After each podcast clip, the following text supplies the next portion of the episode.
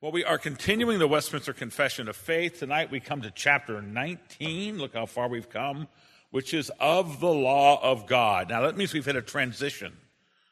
We had initially, we had the doctrine of Scripture, we had the doctrine of God, some issues there, doctrine of Christ. Then we had the doctrine of salvation. We did saving faith, justification, sanctification, assurance. Now we're entering a fairly lengthy section. Uh, on Christian, on law and liberty. And the first chapter, chapter 19, a very important chapter, is rightly understanding the law of God. And, and I will say that Reformed Presbyterianism has a very distinct view of the law, in many cases not widely held by fellow evangelicals, but it happens to be, as I think I'll show, the view that the Bible teaches about the law of God. I think it'll be a blessing to you.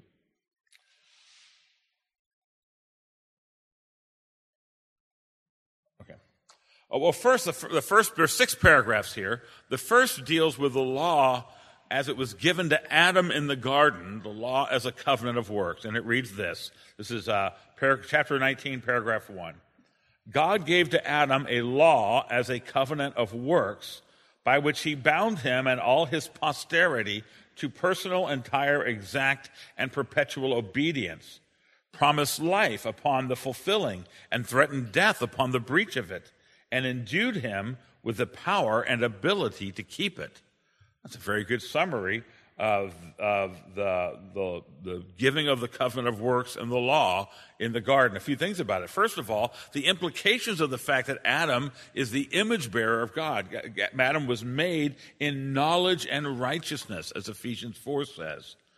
I, I think Robert Shaw put it well. The law was founded in the infinitely righteous nature of God and the moral relations necessarily subsisting between him and man. So when God makes the creature and places his image upon him, there is, there's a communication in his conscience and in his mind of the moral character of God. The very fact that he's made in God's image means that he has a reflection of that and an understanding of it.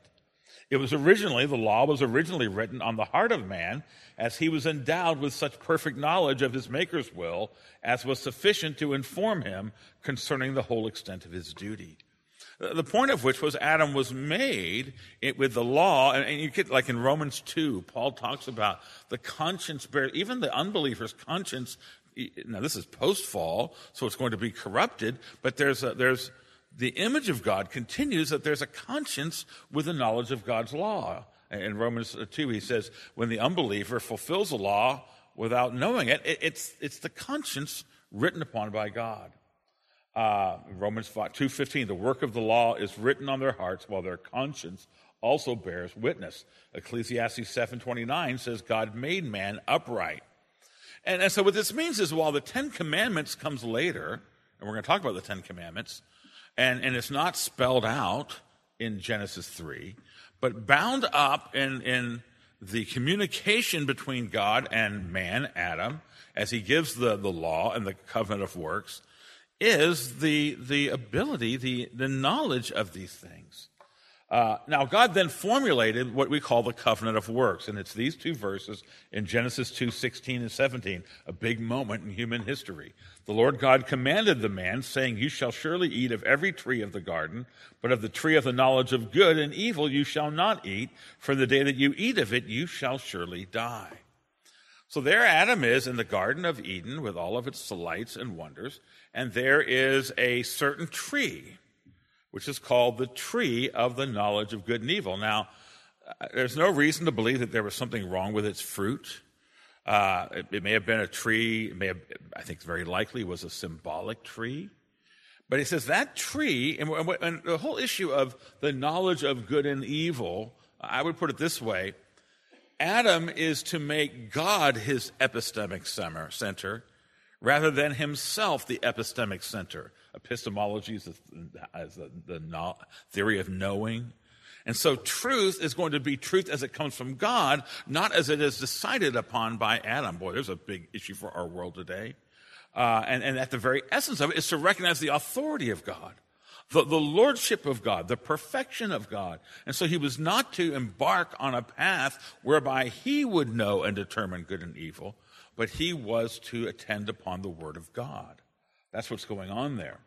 Uh, as you know, he did poorly in that covenant. He, uh, assisted by his wife, he ate of the tree of the knowledge of good and evil. Now, a few things about it. Now, as law, law involves commands and prohibitions. Thou shalt not. Here's an thou shalt not. But when you bring in covenant, and he makes a covenant, certainly the covenant of works is the law, but there's a promise attached to it. There's the promise of life. And so when God gave the prohibition to Adam, uh, the Reformed faith rightly teaches that the, the, it, while, the, while the obedient was, obedience was to be perpetual, the actual covenant fulfillment itself uh, would, had a certain period of time, after which he would have entered into eschatological life, e- eternal life.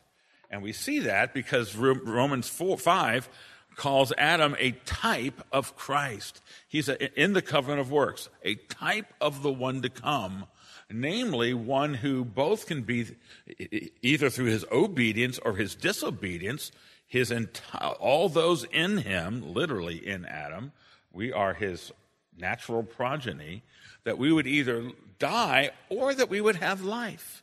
And of course, Adam having failed, we look to the second Adam, the Lord Jesus. And so the law first comes into the Bible in terms of the covenant of works. Now, again, here's the principle that uh, there's a strand of theology that says, you know, uh, that looks upon law as a, as a mainly negative thing and says, no, we're, we, we're for grace, not law. Well, law is a merely a reflection of the Lord's lordship. When you are the creator, when you are the Lord, then it is your will that is to be done. And the expression of God's will is always the law of God. Well, paragraph two is uh, on the Ten Commandments. This same law, after the fall, continued to be a perfect rule of righteousness, and as such was delivered by God upon Mount, upon Mount Sinai in Ten Commandments and written in two tables the first four commandments containing our duty towards God, and the other six our duty towards man. Now, one thing they're saying is while the Ten Commandments were not spelled out in Genesis 2, but the substance of them were what God meant. When uh, uh, the law is always God's morally perfect being being honored and respected, his authority being adored and yielded to. And that's just spelled out more clearly in the Ten Commandments. Uh, and, and, the fact that Adam broke God's law, and here's a, an important principle. Uh, the, the law of God does not depend on our ability to keep it. People say God would never command what we cannot do. Uh, yes, he does. He bases his law not on what you and I like or can do or cannot do. He bases his law on his own moral perfections. And so, uh, uh, the fall did not change the law of God. Uh, it's his own perfect nature. Now, for this reason, what we call God's moral law, and here's the Ten Commandments, they are perpetually and eternally binding on all persons and all times. Now, dare I say that, can you see this? Because my screen's moving around. Okay. My screen's back up. You're, you're not being affected by what, I, what I'm seeing. The, um, the, even the way the law was getting, given, it was written by the finger of God on tablets of stone.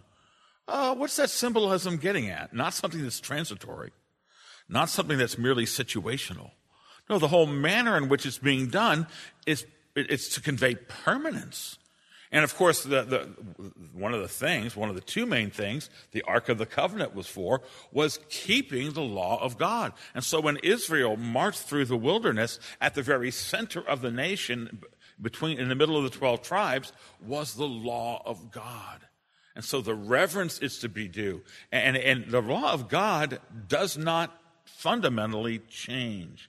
Now, I emphasize this because uh, there's a big challenge to this among even Reformed evangelicals today. There's a thing called New Covenant theology, and this is a particularly Reformed Baptist configuration. And, and there's a reason for that because there, there's a, if you, I don't mean this snarkily, I mean it truthfully if you take the Old Testament seriously, you end up doing infant baptism.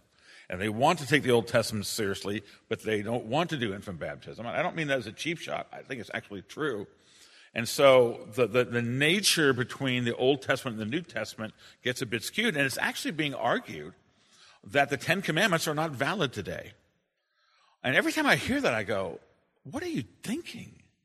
Uh, the Ten Commandments are eternal. Westminster Standards declare rightly the Ten Commandments are eternally binding. They are always true. They are always valid. Why? Because they are an expression of the unchanging character and will of God. Uh, and, and, so, and the problem is when these things get debated, people start doubling down. And some people who I otherwise greatly respect have been saying things like, oh, the Ten Commandments, it was just it was just for that particular cultural moment. In that era of redemptive history, for, for what was going on in the Exodus, and you're, you're going, the Bible has never treated the Ten Commandments that way. Now, one of the really important things is most evangelicals don't know the Ten Commandments. I remember being at a Ligonier conference years ago, and there were maybe 6,000 people there, and R.C. Sproul was making a big deal about it and that Jonathan Gerstner had just published his massive two volume set of Jonathan uh, Edwards' book works, and he said, I'll give you anyone in this room, if you raise your hand, if you can recite the Ten Commandments in order, we'll give you the brand new set of Jonathan. That was a highly prized thing at this conference. There must have been 6,000 people, and something like you're looking maybe 12 hands went up. Uh, evangelical Christianity does not know the law of God because we are we have become largely an antinomian movement. We think of the law as legalism. Well, there is a thing called legalism, but honoring the law as God's law is a way of honoring God. And that's one of the reasons, for instance, in our worship service, one of two reasons, that we have the reading of the law. The other reason is so we know what sins to confess. So before we do the confession of sin, it's important that we come to God as sinners, coming by the blood of Christ, but if we just, you know, I've had people say to me, not many, usually visitors, instead of the law of God, could we just have a moment of silence where we confess our own sins in the pews? And my answer to that is, well, it's so typically American evangelical. We do private things in public and public things in private. So do your private piety, but this is corporate worship. But the second thing is you'd, you'd confess the same thing over and over. But you don't even, the law shows us what our sin is. And, and so that's important to know what the law is. And, and, and there's an explanation of it. The other reason is I want the children of this church to know the law of God. And, and, our, and our church should not be a church where children do not know the Ten Commandments. This is the, the, the expression from God's own finger, written on tablets of stone, of his unchanging moral nature. Uh, now, when we look at, when we use the term law, what happens in the Reformed faith is we look back on the Old Testament and we realize that the term law is used differently in different contexts.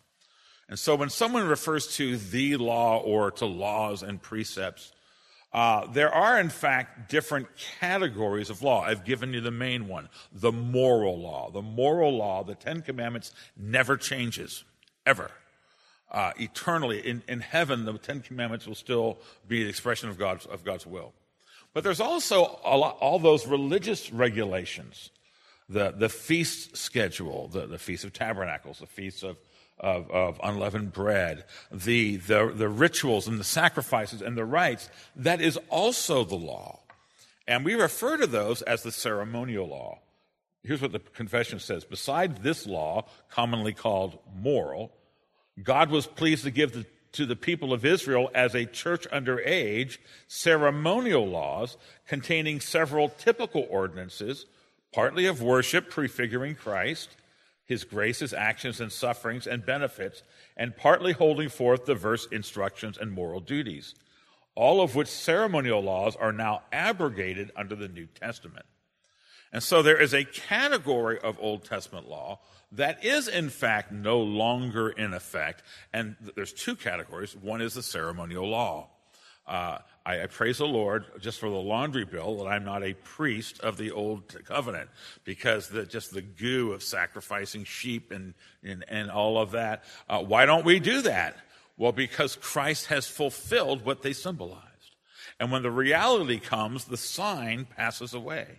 And so the church no longer observes all these types of Christ uh, now that Christ has come.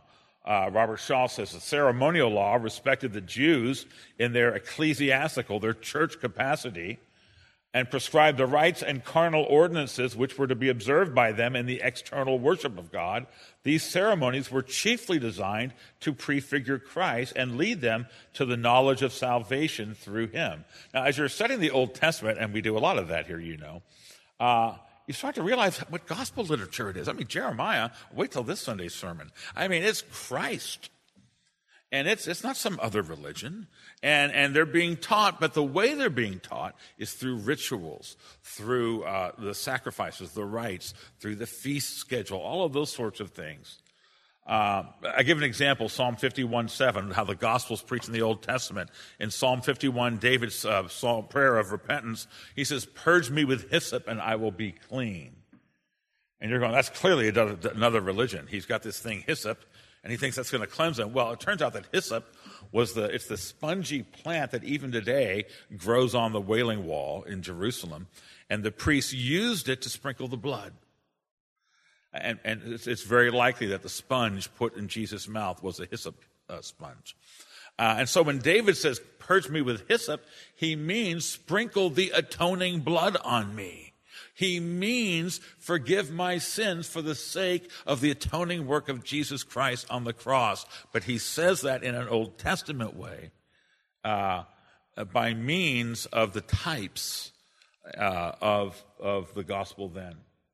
Now, the ceremonial law of the Old Testament is explicitly abrogated in Hebrews chapter 10. The law, and here's talking about the ceremonies, has but a shadow of the good things to come instead of the true form of these realities. They have ceased to be offered. And so you go, why don't we do the Passover? Because Christ, our Passover lamb, has come. Why aren't we doing Yom Kippur? Why aren't we doing?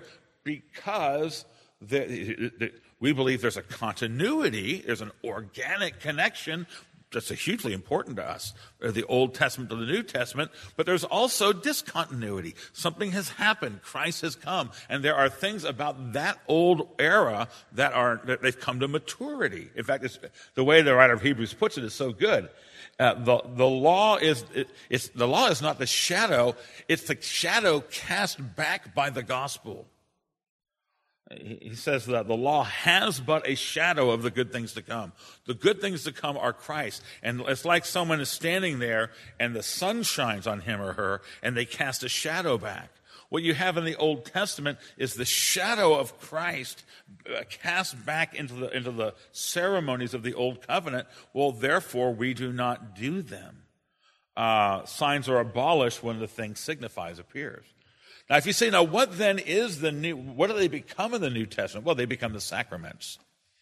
The sacraments are, the, and notice there's a simple simplicity to it. Why? Because Christ has come. But the, the old, and the circumcision gives way to baptism.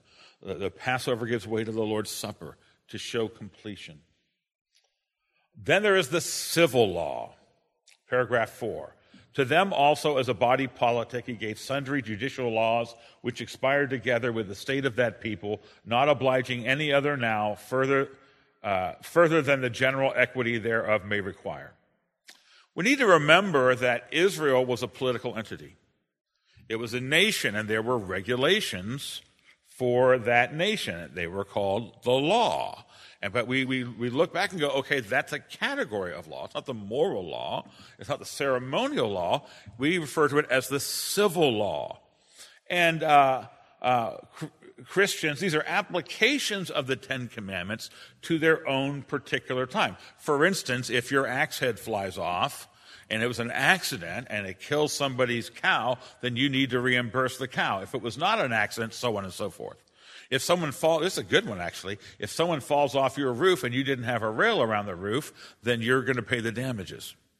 And there's other ones. Uh, uh, stoning homosexuals. I used to say to my children when they were little, if, if you, uh, oh, you, you hit me, I can have you put to death under the old covenant. And that, that was not a threat that went far. They knew we're not, they were too well trained. It didn't work. Dad, we're not under the old covenant. We're not theonomists. Therefore, you're not going to stone me to death. But, uh, uh, all those rules. Now, th- this is where skeptics, and it's usually somebody who grew up in a pretty fundy Baptist church and they became a famous singer, and then they discovered the world, and then they write a book about what hypocrites Christians are. And then one thing they mock is they say they believe the Bible. Why aren't they stoning homosexuals then?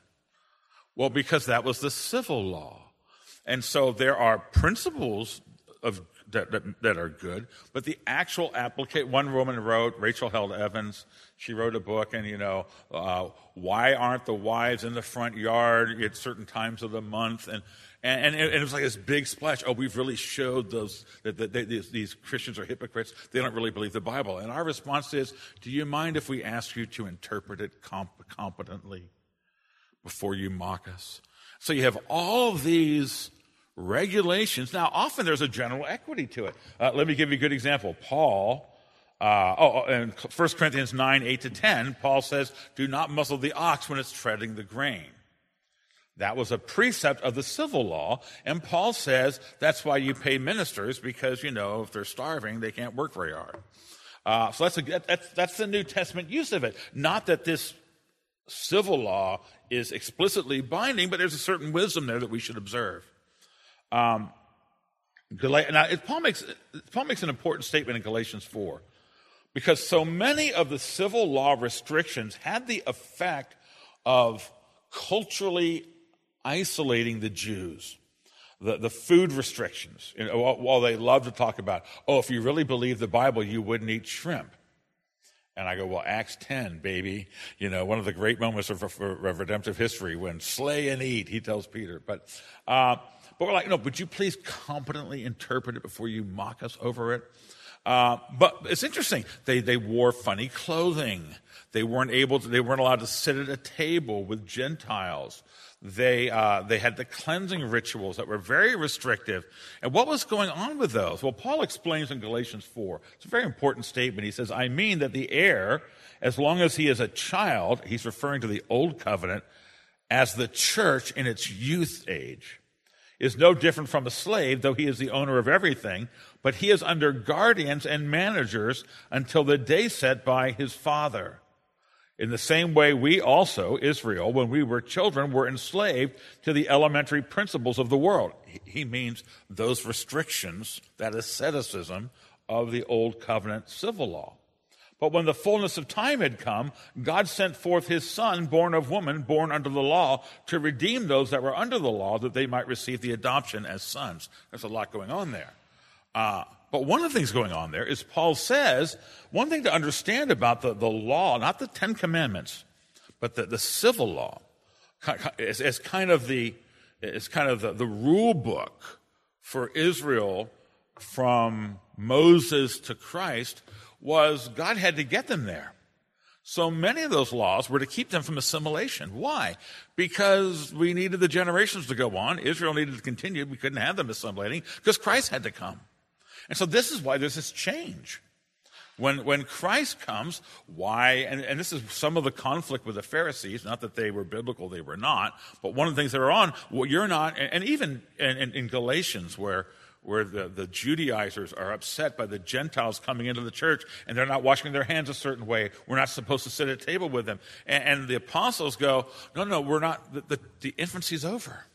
We're no longer youths under a, under a governess. The church in Christ has come of age. And, and so many of those civil law things fell away because now the purpose is not to avoid, well, we are to avoid assimilation, but we're to go out into the world and we're to, to proclaim the gospel. And so the coming of Christ takes us out of our infancy. And so many of those restrictions were designed to protect a juvenile church whose Messiah had not yet come to keep them from being assimilated. Uh, I think it's very interesting.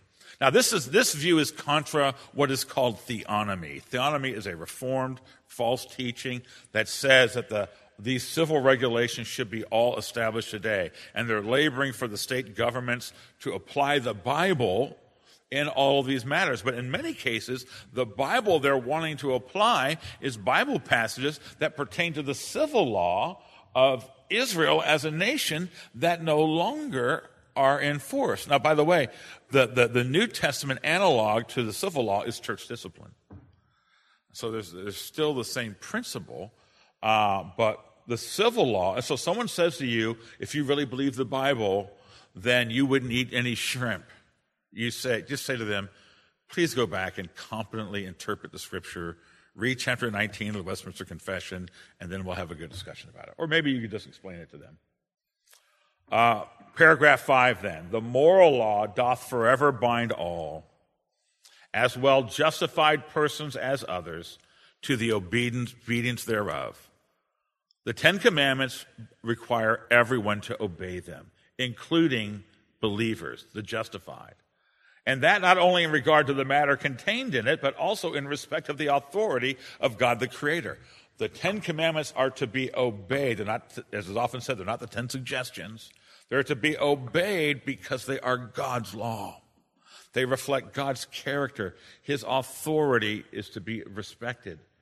Neither doth Christ and the gospel any way dissolve, but much strengthen this obligation. Now, this is a huge issue. Now, first of all, the law as a covenant of works has been fulfilled by Christ. When what Paul says, for sin will have no dominion over you, for you are not under law, but under grace, he's not saying let the law go out the window. He, he says that, and this is the good news of the gospel. I am no, I no longer have to be justified by works, which I cannot do. I'm justified by Christ who, who did the works for me. And so the covenant of works offers eternal life based upon perfect, perpetual, perfect, uh, uh, personal obedience. We fell from that, but Christ fulfilled the covenant of works, both its penalty by dying on the cross and also its positive obligation by achieving all righteousness. So I am no longer under the law as a, as a means of justification. That's called the gospel. That's called the good news. The good news is the law no longer condemns me, though apart from Christ it rightly would. So it's the law for a Christian is no longer a way of salvation. We are saved through faith in Christ alone. But Christians still live under God's rule and law as a way of life. And here's a vitally important thing that Christians are to obey the Bible. Christians are to obey the commands of God. Christians are to know and obey and follow the Ten Commandments. I love how Spurgeon once put it. He said that we are no longer under the law as if it were to condemn us. Now the law is under us that we would walk by it. And that can be proven because the New Testament is filled with applications to the Ten Commandments. It's, they're constantly referring to the Ten Commandments. Uh, 1 John 2 3, John says this, and by this we know that we've come to know him if we keep his commandments. And so proof that you're a Christian is seen in a, in a changed life, and it's changed in terms of, of loving and obeying God's will, the summary of which is the Ten Commandments. Romans 3:31 says, "Do we then overturn the law uh, by this faith? By no means. On the contrary, we uphold the law." Romans 8, 3 to 4 says that God condemns sin in the flesh in order that the righteous requirement of the law might be fulfilled in us. So one of the goals, and we've been seeing this in the, in the, in the, in the new covenant in Jeremiah 31. What was wrong with the old covenant? Well, the people were wrong. That was the thing that the law was written on tablets of stone, but not on their hearts. I, I, will write my, I will put my law in your minds. I will write it upon your hearts. God, by the regenerating work of the Holy Spirit, has made us able and willing to keep God's law. Now, none of us ever per- perfectly keep God's law. But we am, to be a Christian is to embrace the Ten Commandments as our duty and obligation and blessing. We, we live by the law and we are able to do so. Let me say this. The Ten Commandments should be coming into our minds. Like uh, if we're going to lie to someone. We should go, you know, I'm not supposed to lie. And that's an offense to God. God's a God of truth. By the way, the Ten Commandments, I, in my new members class, I go through all this. The Ten Commandments are ten categories, and everything in that category is included. So Jesus says, uh, if you lust, you've committed adultery. So the sexual purity category is, is, is, the seventh commandment. It's not just the, the outward behavior, it's the inward disposition, it's everything along those lines. It calls for sexual purity, it forbids adultery and, and, and pornography and all of those things. Well, we are to be guided and restrained by the Ten Commandments. Now, this, this, is, so, this is really helpful because someone will come to me and say, Pastor, I've got like a really tough moral quandary. Well, Thank you for coming and talk to me before you commit the sin and ask for forgiveness. Um, what's the problem? My boss wants me to lie to my customer. Oh, that's a really tough one. Uh, well, let, let's, let's turn to Exodus 20 and see what it has to say about this. Thou shalt not bear false testimony. Oh. Uh, you, thou shalt not steal. Uh, and, and, and our lives, the, as, as Spurgeon said, the, the Ten Commandments become for us a manner of living that we glorify God and we, we express the obedience of our faith by embracing the Ten Commandments. Now, I realize that none of us do it perfectly. But the, one of the biggest problems of our generation is how many churches, so called Reformed churches included, who deny that that is true, who, who, who, who who would argue against the Ten Commandments. Now, one of the arguments is that the, the Ten Commandments are not all replicated in the New Testament. They are all ten in the New Testament. Every one of them is, is exhorted or mentioned. Now, they say the one that they argue is the, is the Sabbath. And the New Covenant theology position, they, they constantly say the Sabbath is never repeated in the New Testament. And, my, and I kind of wait and I go, except for the place where Jesus does which is in the Olivet Discourse, when he's predicting the fall of Jerusalem, and he says, Pray that it does not happen in winter or on a Sabbath. And there's Jesus looking ahead 30 some years to an event that's going to happen, this tragedy. He's telling them in advance, and, and they, by the way, they, they believed him and they weren't there. Uh, and he says it, would be good if it doesn't happen on a Sabbath. The reason he says that is because the Sabbath is still valid. It's like the fourth commandment. It didn't just fall out of the stone. And so all the ten, you'll see in the New Testament, let him who steal no longer steal, but rather work with his hands to give to the needy. And so the Ten Commandments are just, they fall off the lips of the apostles. Why? Because it's the moral law of God. You, you and I are not judged by the law. We're not going to go to hell anymore because Jesus bore our hell. He paid the penalty our law breaking did. But Christian parents should must absolutely raise their children with the law of God. And it needs to be pressed upon the consciences of ourselves and of our children. Well, that, that's a lie. That's, it's not just that, you know, you lied to mommy. Isn't that, isn't that just a great day in parenting? The first time your little sweet child looks you in the eyes and just flat out lies to you, and you're like, it wasn't even skillful.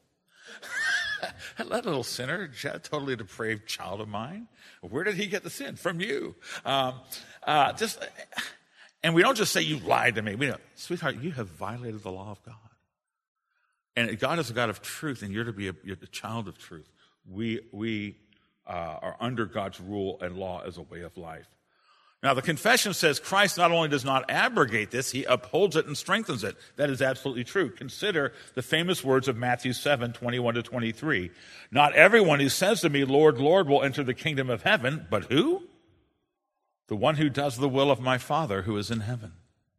Now, Jesus is not saying you're justified by works. He's not saying you're justified by the law. He says those two go together. And so the, the the, just an outward profession of faith when there's no lifestyle that is conformed to God, which means to God's law. Jesus says that person is not the one who enters the heaven, but the one who does the will of my Father in heaven. And so to be a Christian is to, is to be saved by grace alone, through faith alone, by Christ alone, his work, not mine. Amen, amen. And then I am to live according to the law of God. How am I to do that? By the Holy Spirit that's within me. What's going to make me want to do God's law? Christ living in me through the Holy Spirit. Then he says, Then I will declare to them, I never knew you. Depart from me, you workers of lawlessness. The Greek there is anomia. Uh, is law. You anti law people, you antinomians. So you got all these people out there promoting antinomianism against the law and saying, oh, no, the law's bad. We, we, it's legalism to say we have to obey the Bible. I mean, I, I can't tell you how many times have people say to me, you're a legalist. And I go, okay, here we go again. Why am I a legalist? I teach justification through faith alone. I teach sanctification by grace alone. Oh, you said we're to obey the Bible. the law of the Lord is good, reviving the soul. Uh, we are, Jesus says, I never knew you, you antinomian. And so people who want to name the name of Christ they want to be forgiven of their sin, and then they want to indulge themselves.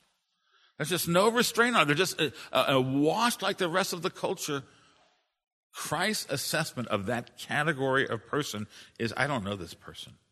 I don't know who this person is. I think of Calvin during the libertine crisis. So much what we deal with today. We had that very situation, affluent uh, people in the city of Geneva, and they, they were demanding the Lord's Supper when they had, a, they had mistresses, they had, uh, you know, uh, they had illegitimate children, they, were, they lived in adultery and theft. It was just open uh, like many professing evangelicals today who are binge drinking and who are uh, they're on the tinder app at college and, and they're doing all the wickedness of our society and they demanded to go to lord's supper and calvin literally defends the table with his body. I will not let you take communion. And that's why they kicked him out of geneva. They kicked him out of geneva. Uh, but then they had him come back. Uh, uh, that's a typical problem. But listen to what jesus says I never knew you, you workers of lawlessness. To be a Christian is not to be lawless. We're, we're saved from the law by Christ who sends us back to the law. I forgive you, now go and sin no more. Hope that's helpful. Then, lastly, the great value. Oh, I got eight minutes. The great value of God's law. Okay, this is a long one. Although true believers be not under the law as a covenant of works, we're not condemned for our sins because Christ died for us. To be justified or condemned, yet it is of great use to them. This is great. As well as to others. In that, as a rule of life, informing them of the will of God and their duty, it directs and binds them to walk accordingly, discovering also the sinful pollutions of their nature, hearts, and lives, so as, so as examining themselves thereby, they may come to further conviction of, humiliation for, and hatred against sin, together with a clearer sight of the need they have of Christ. That's great. And the perfection of his obedience. It is likewise of use to the regenerate to restrain their corruptions, in that it, in that it forbids sin. And the threatenings of it serve to show what even their sins deserve and what afflictions in this life they may accept, for them, although freed from the curse thereof threatened in the law. The promises of it in like manner show them God's approbation, his approval of obedience, and what blessings they may expect upon the performance thereof, although not as due to them by the law as a covenant of works. See how careful they are from legalism. So as a man's doing good, and it shows you they had to deal with what we're dealing with. Here's how they wrap it up. A man's doing good and refraining from evil because the law encourages him to the one and deters him from the other is no evidence of his being under the law and not under grace. You're not a legalist. Even the, they have to say that just because you want to honor God through his law. Okay, real quickly. It's a rule of life. We've been talking about that. It informs us of the will of God and therefore our duty. You know, we need to embrace the concept of duty. We are disciples of Christ. We are the people of, of God, and He is our Lord and King and Creator. The people of Christ, we have a duty to Him to keep the law. Therefore, it ought to press on our consciences. It directs and binds us to walk accordingly. Here's an example Galatians 5 13 to 14. Do not use your freedom as an opportunity for the flesh, but through love serve one another, for the whole law is fulfilled in one word you shall love your neighbor as yourself. That's the second tablet of the law love for God, love for man. And Paul's saying, yeah, you're saved by grace alone. You're no longer under works as a covenant of the law. Yeah, but, but that doesn't mean you don't love God. You love your neighbor. How do people say, I believe in love, not law? Well, Jesus says the law is how to love. I, Pastor, I want to love my neighbor. Here's the commandments. Uh, that, that's honor your father and mother. Uh, do not kill.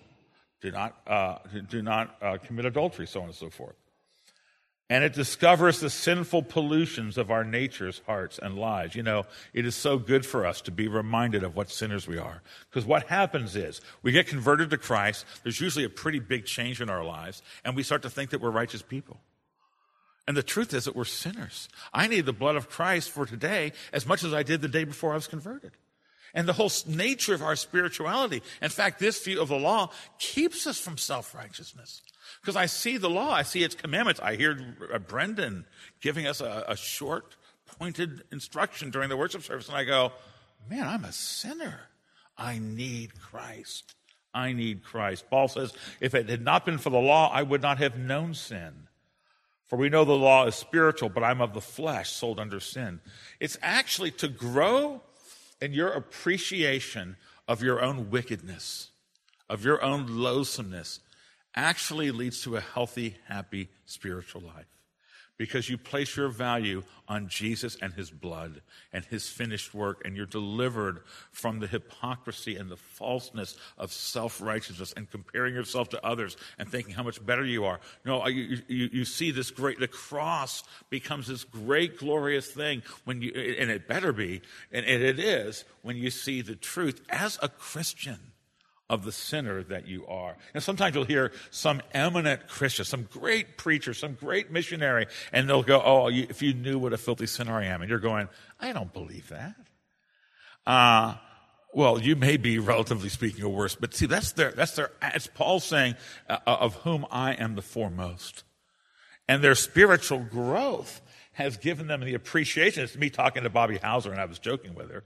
I said, Bobby, how can I, 95, how can I pray for you? Pastor, pray for my sins. And I teased her and said, I mean, how much can you sin in the nursing home? I was joking. And she said, You'd be surprised. well, she, they probably thought she was the most godly woman they ever met, but she was, she had a sense of her sinfulness, and that was good like Paul in Romans 7. So it, it's, it's a rule of life. It's also a mirror. We're kind of going there already. It humbles us for sin, a clearer sight of our need for Christ. Wretched man though I am, who shall deliver me from this body of death? Thanks be to God through Jesus Christ. And we see in the law the perfections of Christ because he did keep it. What would it be like to keep the law? Wouldn't you love to no, no longer have the inward corruption of sin? And Jesus, every moment of his life, he, his desires and his motives were the right motives. It was to glorify the Father. And he kept the law, both in his outward observance and his inward disposition. He is holy, holy, holy. For God has done what the law, weakened by the flesh, could not do. He sent his Son in the likeness of sinful flesh, and for sin, he condemned sin in the flesh and it shows us what our sins deserve and what afflictions we may, expect from them. Christ redeemed us from the curse of the law by becoming a curse for us, just as is written, Cursed is everyone who hangs on a tree. I deserve to be under the curse. This is the last slide. And we see the blessing of keeping the law.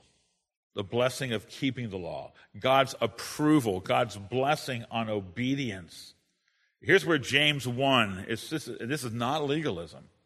The one who looks into the perfect law, the law of liberty. I think it's a good stage in your Christian life when you understand what that means.